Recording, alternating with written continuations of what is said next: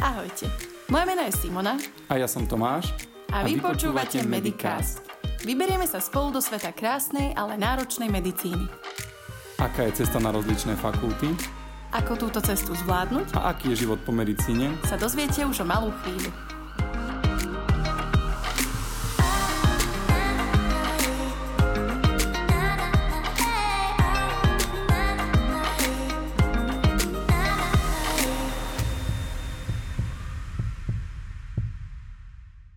Ahojte, vítajte v ďalšom dieli Medicastu.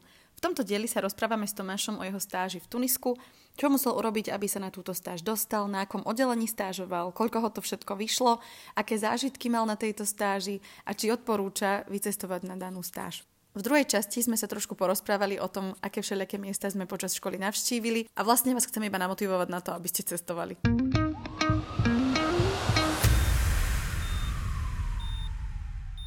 Dnešnú časť podcastu vám prináša vydavateľstvo Grada.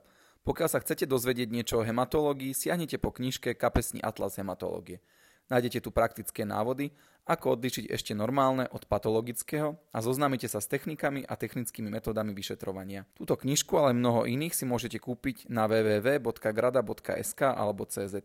Pri zadaní kódu medici dvadsať získate zľavu na všetku zdravotnícku a lekárenskú literatúru, tak neváhajte a nakupujte. Grada. Odborné knihy, z ktorých sa skutočne niečo dozviete.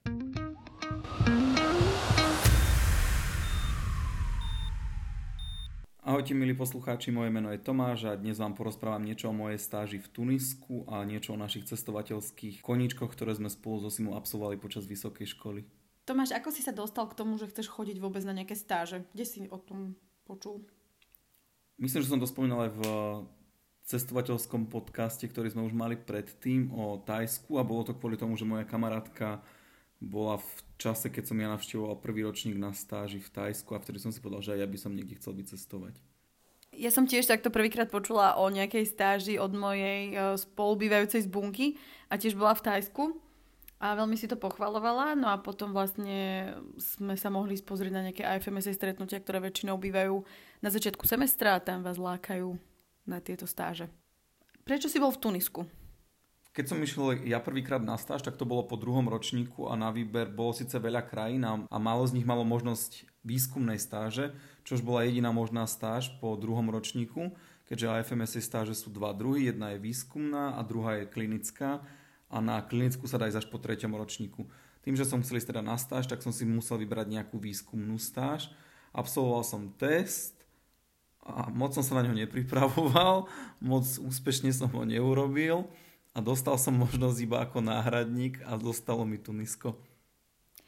Čiže aby posluchači správne rozumeli, to ako napíšeš test potom ovplyvní krajinu, ktorú ti dajú na výber, alebo teda kam môžeš ísť na stáž, áno?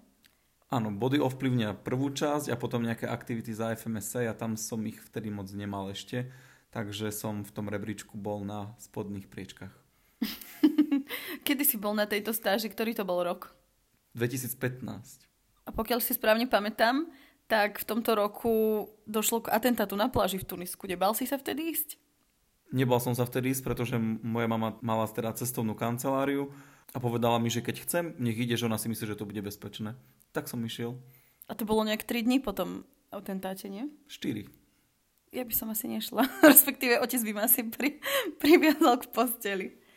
Dobre, takže napísal si test, vybral si si Tunisko a čo sa týka projektov, tak si dostal nejaké na výber alebo ti rovno povedali, že čomu sa budeš venovať?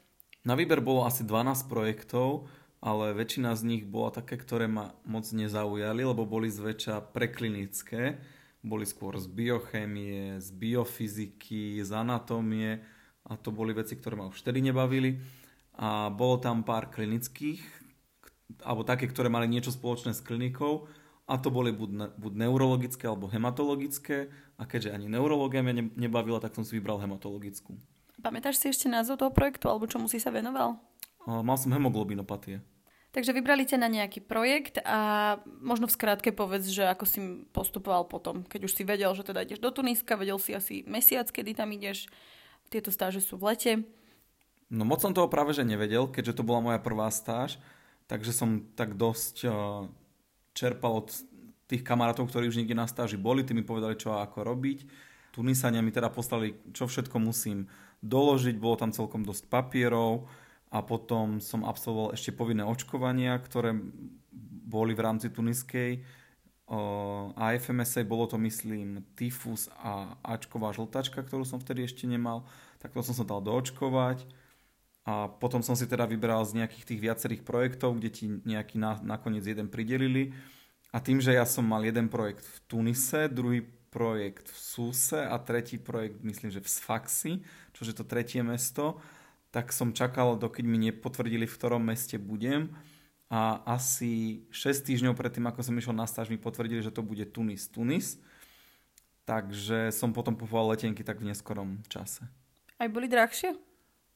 No keď si spomeniem, za akú cenu sme šli napríklad do Ázie, tak boli dosť drahé. Koľko stáli? štyristo dvadsať eur, myslím. Spiatočná, hej? Uh-huh. Hm, to je dosť. A koľko trval let? No tým, že z Bratislavy, ani z Viedne, ani z Prahy v tom čase nelietal žiadny priamy let, tak som išiel Viedeň, Frankfurt a Frankfurt, Tunis. Takže nejakých päť až šesť hodín.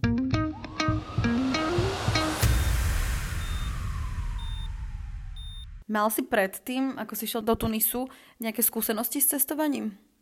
Iba takým tým rodinným. Čiže rodinné dovolenky každé leto a tak, hej? Uh-huh. Takže toto bola prvýkrát, čo si šiel niekam úplne sám? Asi áno, keď pokiaľ nezoberiem také nejaké výlety, keď sme boli zo strednej, ale to vlastne tiež bolo vždy akože skupina a tak, takže áno, ako solo to bolo prvýkrát. Nešiel si tam so žiadnymi kamarátmi alebo spolužiakmi? Nie. A ako si toto pobral, alebo teda, neviem, pripravoval si sa na to nejak, alebo si to neriešil? Asi ma poznáš, neriešil som to. Myslela som si. Lebo nie veľa ľudí je takých, že by sa sami vydali do nejakej cudzej krajiny. Čo sa týka možno nejakej bezpečnosti, nebal si sa, už sme sa bavili, že tam aj bol dokonca atentát, ale niektorí ľudia možno majú nejaké predsudky voči arabskému svetu a takýmto krajinám. Ako si to mal ty? No, ja som žiadne predsudky nemal a pokiaľ som nejaké mal, tak zmizli po tej stáži. Bezpečnosť bola super. Tým, že sa teda stal tento atentát, tak Tunisania sa snažili nám zabezpečiť akože nejaký vyšší stupeň bezpečnosti, tak nám zaplatili es bé es, ktorý bol celý čas pred úbytkom napríklad. A v rámci toho mesta boli všade, všade policajti a asi to tak platí, že keď sa niekde niečo stane, tak vtedy je tam najbezpečnejšie. A obecne pri cestovaní nikdy som nechodil tam, kde mi domáci povedali, že ísť nemám. A to isté asi bolo aj v Tunisku, povedali mi, že tam sa nechodí, tak som tam nikdy nebol. Čo sa týka I F M S A stáží, tak pokiaľ viem, tak veľa vie pomôcť aj lokálny koordinátor s takýmito vecami, takže mal si to podobne? Tam tých koordinátorov bolo strašne veľa, oni tými stáž, stážami žili a ten tým bol neskutočný, oni sa o nás úplne super starali, tam frčali WhatsAppy, všetko, takže tam im človek napísal, že a nudím sa, išiel by som na pláž napríklad, tak do desať minút tam bol niekto, tam mal každý auto, takže niekto na aute a išli sme na pláž. A takto to fungovalo so všetkým ostatným. Napríklad sa tam stalo jednej, to bola Kanaďanka, myslím, ona nosila všade so sebou pas, čo ja napríklad nerobím, ja nosím kópiu pasu so sebou a išla, ona bola so mnou na výskumnej stáži, alebo nebola na tom istom oddelení ako ja, ale chodívali sme taxikom ráno spolu aj zo stáže. A jak vystúpila z taxiku, tak prišla na byt a zistila, že jej chýba tá kapsička, kde mala peňaženku, mobil a pas. Takže začal chaos a panika. Takže utekala mm, k nám, nech je da- zavoláme tých lokálnych, že nech nejako pozisťujú, že či nepoznajú číslo na tých taxikárov, ale tak to je Tunis je mi- cez miliónové hlavné mesto, takže to je asi také dosť nepredstaviteľné. Tak potom išla hľadať cestou späť, že či to náhodou nevytratila. To sme mali tak dve minútky, kde taxík stál k tomu ubytku a ten taxikár tam čakal a mával jej. Mm. Takže tam boli aj tí ľudia takí, že zabudla tam proste všetko, on tam čakal a kýval jej s tým pasom a ona si teda pre ňo išla.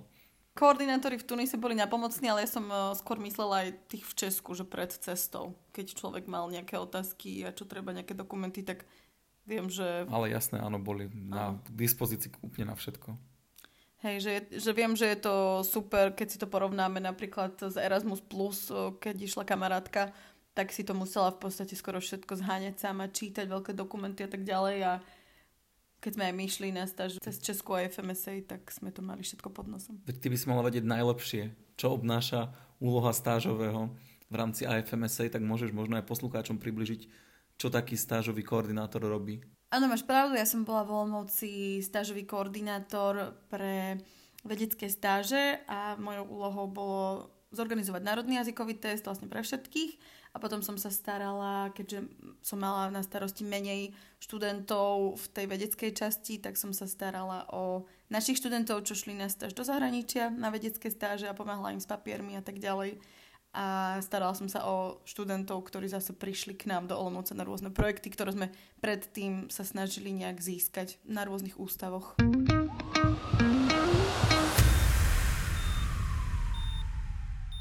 Koľko si minul na túto stáž? Koľko si potreboval peniaze? Lebo niekto možno sa bojí ísť na stáž, že neviem, finančne by mu to nevyšlo. Myslím si, že v dobe, keď som ja išiel na stáž, bol ten poplatok taký ešte stále fixný, to bol nejakých deväťtisíc korún českých, štyristo dvadsať eur stála letenka, dokupoval som si nejaké poistenie, to mohla byť, ja neviem, stovka, to možno preháňam, a potom nejaké peniaze, čo som tam mal, ale moc som nepotreboval míňať, lebo v podstate skoro všetko sme tam mali zabezpečené, raňajky, obed a neviem, či sme dokonca my nemali aj večeru a občas sme ešte niekam do mesta a social program ten stál nejakých tristo eur. Takže, neviem, dokopy to mohlo byť okolo tisíc. Tisíc eur, hej. Mm-hmm. V tom poplatku, čo si hovoril, tých deväť tisíc korún, čože nejakých tristo eur, bolo zahrnuté čo? Tam bolo to ubytovanie, strava a nejaký social program, ktorý bol v rámci mesta, ako keby Tunisu. Ale taký ten národný, kde sme išli do Sahary a na nejaké výlety loďov a podobné púštne party, tak to bolo za poplatok. Čo si robil na tvojej stáži samotnej už? Popíš tvoj deň.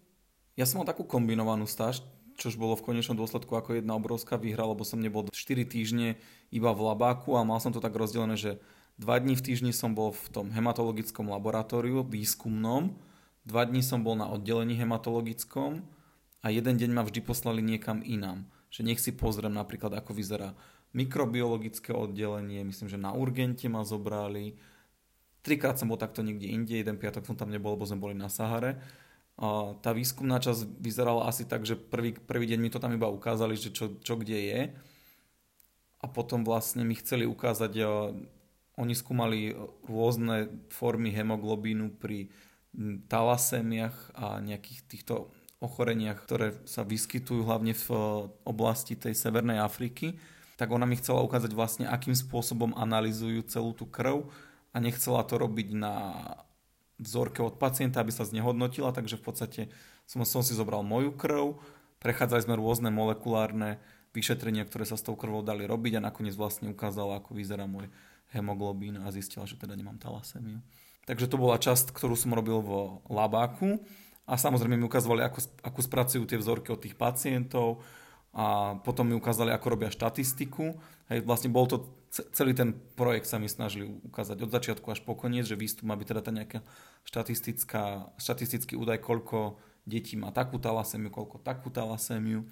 A v tej klinickej som bol teda na hematologickej ambulancii, to bola detská časť, kde mi teda ukázali, ako klinicky vyzerajú tie deti.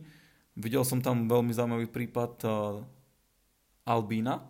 Takže prvýkrát v živote som videl dieťa, ktoré bolo albín a v tej arabskej časti vyzeralo veľmi jedinečne. Akože vyzeralo by aj tu u nás jedinečne, ale tam medzi tými Arabmi, ktorí majú trošku etnicky sfarbenú tú kožu, tak vyzeralo fakt úplne unikátne to dieťa. A potom som bol na hemato-onkologickej časti, kde mi ukázali tie ich boxy, ako to vyzerajú. Bolo to transplantačná časť, kde teda ukázali, aké majú režimové opatrenia, keď si predstavím, ako vyzerá transplantačná jednotka niekde inde, tak to bolo strašné v rámci nejakých hygienických noriem. A potom mi ukázali tie ostatné nemocnice, kde som bol napríklad na urgente, tak tam bol špičkový, to bol úplne super nová moderná nemocnica s neviem akým bezpečnostným zabezpečením, aj takže fakt to bolo super. Od ktorej do ktorej si tam býval? Jo, to bolo krátko, od deviatej do dvanástej možno. Mm-hmm. Takže mal si potom ešte čas na kultúrne vyžitie a cestovanie. Aha, mal som čas na všetko, ale všetko sa dalo robiť až po takej štvrtej, lebo cez deň tam bolo aj štyridsaťtri stupňov. A na ubytku nebola klíma, bolo to super. Keď už si spomenul ubytko, ako ste bývali, aké ste mali ubytovanie? Bývali sme v hosteli, ktorý bol v mojom prípade asi desať minút jazdy taxikom Nám sa prepravovala iba taxikom a cesta stála asi euro. Chodili sme traja naraz, takže ma stála asi nič. Striedali sme sa, že každý deň platil niekto, niekto iný, aby sme to nejako pretočili, lebo sa tam skladať v tých nejakých pár drobných bolo zbytočné. A ubytko bolo také akože slušné.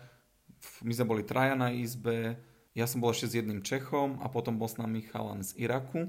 A tá izba bola taká fakt akože posteľ, skriňa a nebola tam klíma. No to bola fakt akože v tej krajine v tom období také asi najväčšie mínus. Sociálne zariadenie bolo spoločné pre tri bunky a kuchyňa bola tiež pre tri bunky, ale všetci stážisti nás bolo asi dvadsať, bolo na jednom poschodí, takže keď bolo nejaké vecko obsadené, tak si išiel proste do druhej bunky. To bolo úplne v pohodke, to ubytovanie. Ako ste zvládali to teplo? Všeobecne? Prvých päť dní som to nezvládal a potom som si zvykol. Jak nezvládal? Tak bolo strašné teplo, že to sa nedalo. To zo mňa lialo. Museli ste teda asi veľa piť aj, nie? Dávali ste si na to pozor? No, ja som si na to dával pozor, ale zase som si dával pozor aj na to, lebo bol Ramadán, aby som proste nepil pred nimi, prišlo mi to neslušné, takže som sa vždy schoval niekde za roh, aby ma nebolo vidieť, aby som proste neprovokoval tých ľudí, ktorí dodržiavali tieto tradície. A aj v nemocnici som akože mal problém raz v ambulanci, že mi bolo strašne ťažko už. Tak ten doktor prišiel, doniesol mi fľašku vody, zavrel ambulanciu, a nechal ma, povedal mi, že nech sa napijem, nech ma nevidia tam tí vonku, tak som sa napil a pokračoval som ďalej, takže akože im to nevadilo, že som to ja nedodržiaval, skôr som sa to snažil neprovokovať ich, lebo mi to prišlo neúctivé. Aké bolo jedlo? Famózne. Nám varila mama jedného stážistu, takže to bolo fakt akože domáce jedlo, takže ja som za ten mesiac ochutnal všetko, čo oni jedia doma. Potom nás brali do nejakých miestnych reštaurácií, kde nám ukazovali miestne jedlo, ktoré majú oni radi. No a potom som spomenul, keď sme boli niekde na výlete, že by som strašne chcel vidieť, ako jedia oni doma. Že či by ma nikto z nich nezobral napríklad na večeru alebo tak. Som iba sa, sa votrel, som sa votrel. A ja som dostal pozvanie od štyroch. Ale boli tam súrodenci, myslím, že oni boli traja, čo boli všetci na medicíne a povedali, že nech idem k ním. A ešte za polkou. Tak nás zobrali vlastne na ich večeru. Spýtali sa nás, že či nám nebude vadiť, že sa pomodlia. Akože pred tou večerou, že nám proste urobia všetky tie ich zvyky, tak my sme samozrejme povedali, že nám to nevadí. Takže nás sme videli proste, najmladší chalan mal vtedy osem rokov, tak ten chytil mobil, dal sa nejakú apku, ktorá mu ukázala, kde je Meka, aby sa vedeli, kde sa majú modliť, aj keď to asi vedeli, však sa v tom dome modlia vždy. Ale tak chcel ukázať, že má apku mm-hmm. a vlastne nosili rôzne tie chody a to bola taká bohatá rodina, takže oni mali slúžku, takže tá im nosila všetky tie chody. Aké jedlo ti chutilo najviac? Brik. Tunisský brik, to je taká placka, kde vnútri je uh, vajíčko, syr a ešte niečo tam, myslím, je nejaké korenie a to sa vysmaží. Takže to si jedol každý deň? Nie, asi päťkrát som to tam mal.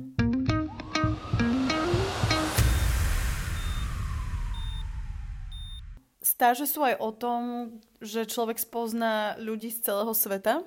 Odkiaľ všadiaľ boli tvoji stážisti? Portugalsko, Španielsko, Francúzsko, Poľsko, Česko, Kanada, Irak, Litva. Tak, čo mi tak napadá. V dnešnej dobe už asi väčšina ľudí po anglicky vie, ale možno nie nejak na úrovni toho, že by s niekým komunikovali, respektíve, že možno aj vedia, ale hanbia sa. Ako to bolo s tou angličtinou? Samozrejme, musí človek napísať ten test, ale tak asi sa dá napísať aj nie až tak dobre, ako si nám povedal ty. A ako to bolo s dorozumievaním sa? Vedeli všetci excelentne po anglicky? Ja si o sebe myslím, že som vtedy nevedel anglicky. Len ja nemám tú brzdu v hlave, že sa hanbím. Takže som sa celkom tam rozkecal a tam sa mi prvýkrát v živote stalo, že som rozmýšľal po anglicky. Lebo som vlastne, aj keď som býval s Čechom na izbe, tak my sme sa nikdy nerozprávali v našom jazyku, lebo tam bol celý čas Ali, čo bolo z Iraku, takže nám to tiež prišlo neslušné. Čiže celý čas som tam išiel po anglicky. Som sa pristihol, že raz sme sa stretli sami dvaja, sme sa rozprávali po anglicky. Ale väčšina ľudí tam mala v tom čase podľa mňa lepšiu angličtinu ako ja. Až na jednu dievča z Francúzska, ktoré išlo do Tuniska s tým, že je to francúzska kolónia a že bude hovoriť po francúzsky a dostala veľký šok, keď prišla. My sme nikto nevedeli po francúzsky, iba ona. A domáci samozrejme, to bol, oni mali aj školu po francúzsky, takže oni vedeli všetci francúzsky. Ale ona nám na konci vlastne ďakovala, že ona sa kvôli tejto stáže naučila po anglicky. Čiže pokiaľ človek natrafí na dobrú skupinku ľudí, tak sa naučí veľa po anglicky a sa zlepší. V V Thajsku, keď som bol, tak tam sme boli veľká skupinka Čechoslovákov, tak tam som síce rozprával s domácimi a tak, ale tam som sa nejako nezlepšil.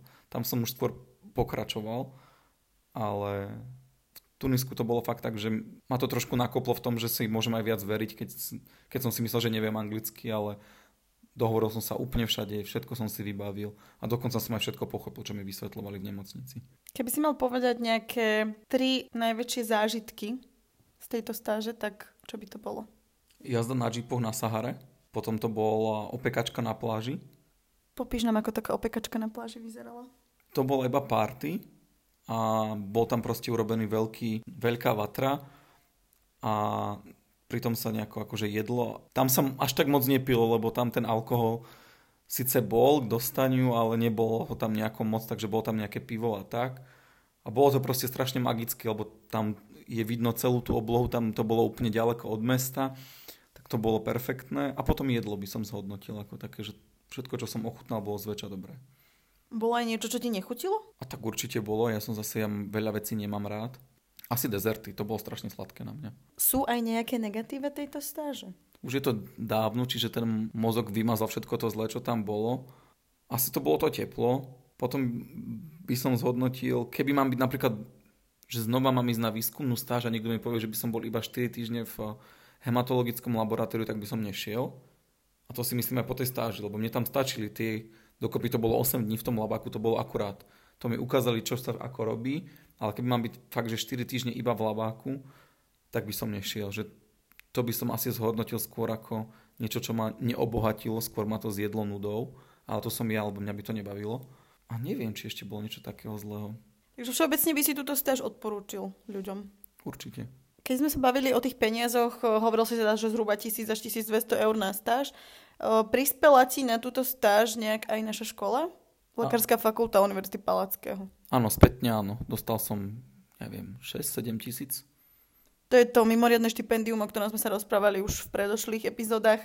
Takže odkaz na tieto epizódy bežte si vypočuť, ako sa môžete prihlásiť o takýto príspevok, ak to je ešte aktuálne, lebo nevieme, či to je ešte aktuálne, ale ak áno, tak je určite super to využiť. Na Instagrame sme vám dali priestor aj na otázky a prišli nám nejaké. Jedna z otázok bola aj, že odkiaľ sme na cestovanie brali počas školy peniaze. Odkiaľ si bral peniaze, Tomáško?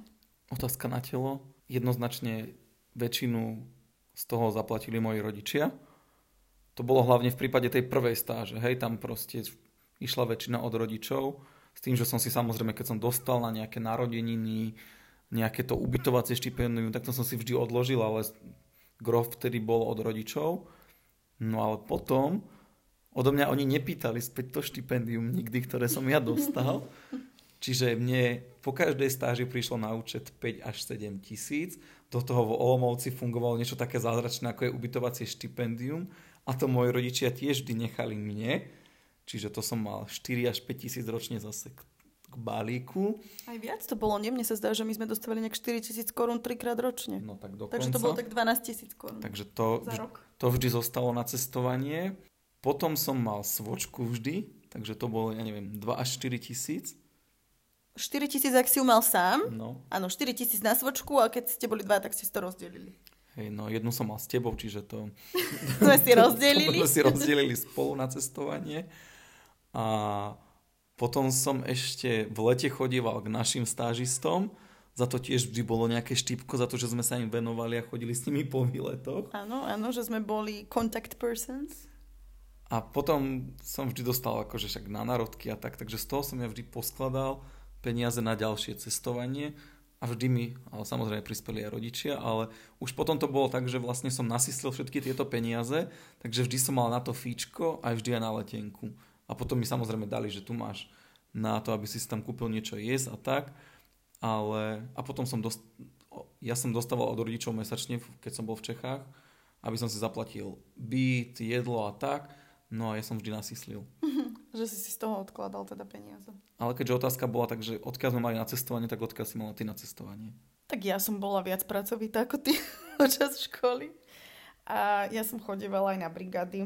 Veľmi odporúčam študentom medicíny pozrieť, ak teda by ich to zaujímalo, tak keďže nemôžeme mať nejaké časovo obmedzujúce brigády, ktoré ja som napríklad nechcela, ako nejaký čašník alebo tak, plus by som to asi všetko vyliala, tak ja som chodila na také nočné inventúry.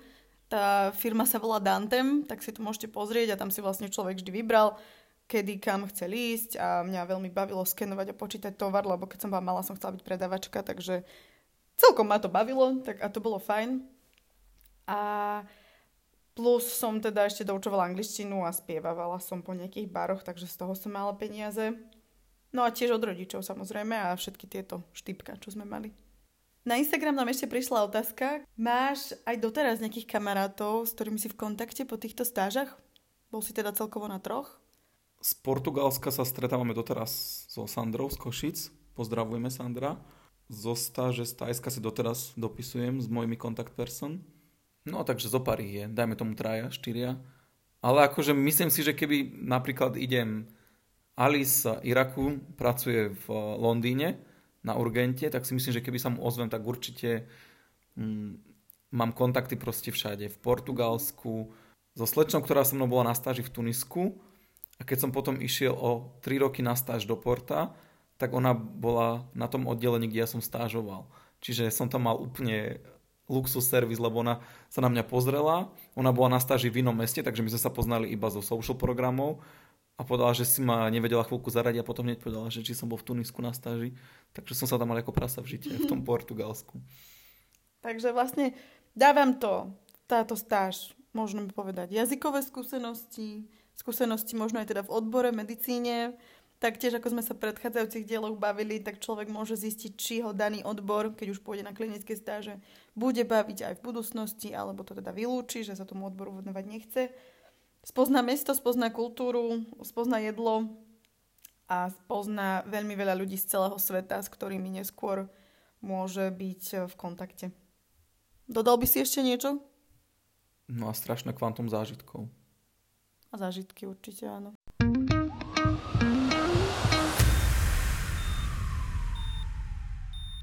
Tomáš, spomenieš si aj na nejakú vtipnú príhodu, ktorú si zažil?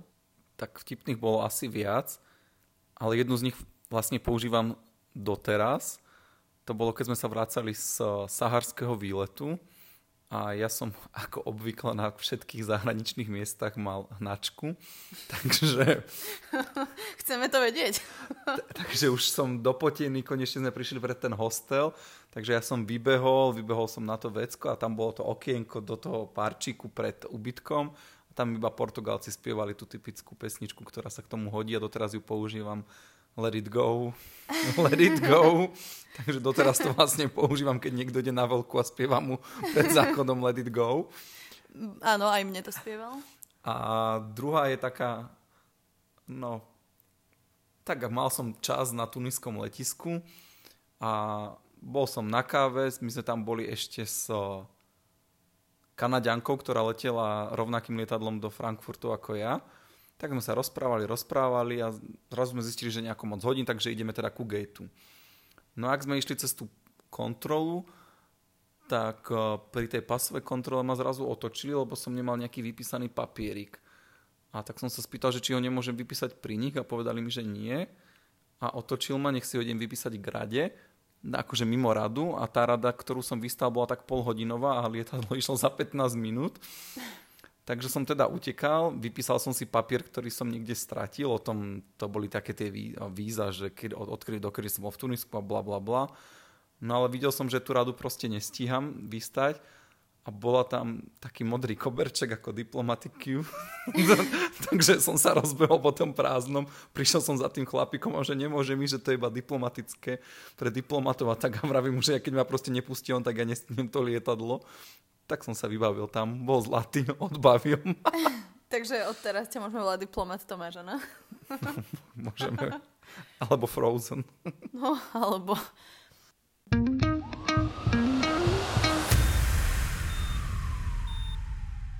Môžeme prejsť k druhej časti tohto dielu a to je naše cestovanie. Tak spomínaj, kde sme všade boli.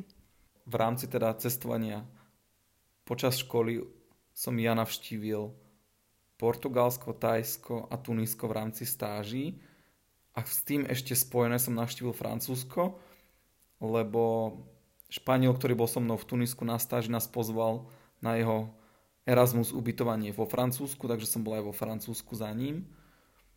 A všetkým odporúčam chodiť na tieto stáže, lebo presne preto to precestujete kus sveta, ani neviete ako.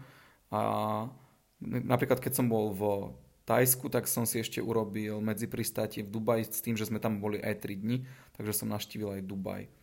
A potom sme spolu boli ešte po mojom štátnicovom ročníku v Ázii, kde sme teda boli Malajzia, Singapur, Dubaj sme boli znova a väčšinu času sme, bol, času sme boli v Indonézii. Na Bali. Na Bali. A na ostrovčekoch Gili Islands. Cieľom možno tohto dielu je nejak vás inšpirovať alebo nakopnúť na to, aby ste využili študentské časy na cestovanie, pretože keď už začnete pracovať, tak o, mesiac voľna na cestovanie to už asi o, realitou nikdy nebude. Možno až neskôr, keď človek bude mať nejaké svoje ambulancie a bude si to môcť dovoliť, ale asi ani to moc nie. Takže určite, ak sa dá, tak sa snažiť skúšky spraviť čo najskôr. A vycestovať, no vycestovať, pretože aj keď teraz je doba, aká je, tak stále, stále sa dá cestovať, aspoň nejak obmedzenie. Ale určite, či už spoznávať Európu alebo Áziu, samozrejme v Ázii je všetko lacnejšie, takže tam sa to dá aj dlhšie um, takto cestovať, alebo v nejakých oh, krajinách, napríklad, ja neviem, Latinskej Ameriky. Ale ten čas voľný, ktorý je počas školy, po nejakom skúškovom už nikdy mať nebudete, a byť niekde mesiac a žiť tam a spoznávať tú kultúru trošku ináč, ako keď ste tam týždeň, tak to je na nezaplatenie. A myslím si, že vám to otvorí obzory fakt vo strašne veľa smeroch a môžem si dovoliť povedať, že celé to cestovanie, keď sme bývali niekde takto dlho, či už to bolo Thajsko, tam som ja bola tri týždne, ty si tam bol mesiac plus tri týždne. Skoro dva mesiace som tam bol. Skoro dva mesiace. Potom sme boli vlastne v tom Portugalsku, kde sme boli štyri týždne na stáži. A dva týždne a sme cestovali. Týždne, hej, sme cestovali. Takže šesť týždňov sme boli preč. V tom Porte sme v podstate, ten človek tam žije. To je úplne niečo iné ako cestovanie, keď ide človek sa niekam pozrieť, ale vyslovene tam žije a má tam nejakú svoju rutinu a ide len tak proste po meste a do parku a podobne. A ja odporúčam všetkým si na stáže zobrať bežecké tenisky, lebo Simona síce tento koníčik nemá, ale ja som preskúmal všetky mesta behom a vždy som potom vedel, kam máme ísť na kávu, lebo kde sa dielo veľa ľudí, kde sú pekné výhľady, lebo ja som si... Strava je teraz ešte lepšia, ako bola vtedy, nejaká bežecká aplikácia, ktorú som používal, ukazuje najfrekventovanejšie trasy, čiže fakt sa dá ešte aj zadarmo preskúmať to mesto. Do tejto časti teda vstúpim už trošku ako moderátor aj ja. Časť o cestovaní ste si odhlasovali vy a ja som teda moc nechcel hovoriť o cestovaní, ktoré nie je spojené s medicínou, lebo je to medicínsky podcast, ale spýtam sa teda ešte teba, čím doplníš, kde sme spolu boli počas vysokej školy. Tak my sme mali takú celkom tradíciu, že sme chodievali na vianočné trhy. Boli sme sa pozrieť v Krakove, v Budapešti, v Brne. Ešte v Prahe sme boli, sa mi zdá. A tak to nejako nehodnotí. Áno, áno. Aj tak sú najlepšie trhy voľa. V Gráci sme vlastne ešte boli. V Gráci sme ešte boli, ale áno, naj, najviac sa nám páčilo, keď sme to takto porovnávali, tak sa nám aj spáčili trhy v Olomouci. Neviem, či je to tým, že sme boli na to zasadnutí nejak citovo, ale proste v Olomouci to bolo, to bolo super a odkedy sme skončili školu, sme sa tam moc na tie trhy nevrátili. Ty si tam bol teraz? Na kongrese. Áno, ale, ale so mnou nie. No a potom sme boli ešte v Londýne na také tri štyri dní počas školy. A v Nemecku sme boli. Áno, v Nemecku na Hrady sa pozrieť a po Rakúsku. Takže možností na cestovanie je veľa, aj času je veľa a nie je to ani také drahé. To sme tým chceli povedať. Tak. A hlavne že... teraz je Ryanair ešte lepší, ako bol vtedy. Čiže my sme si aj teraz kúpili letenky. Vyšli nás veľa, sto dvadsať eur s batožinou. Ale keby sme chceli byť skromní, zvládneme to aj bez batožiny uh-huh. na týždeň do Talianska, do Toskánska. Čiže dá sa cestovať aj teraz. Nie je korona prekážka.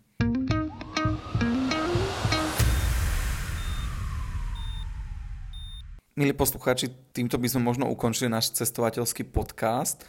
Ešte stále si necháme v rezerve moju stáž v Porte, ktorú môžeme ešte rozobrať a doplniť tú Siminu. Ja vám všetkým prajem veľa úspechov v skúškovom období. Kto už neskúškuje, tak v tom pracovnom období nech si to užívate ďalej a cestujte, choďte na stáže a choďte na dovolenky, treba oddychovať.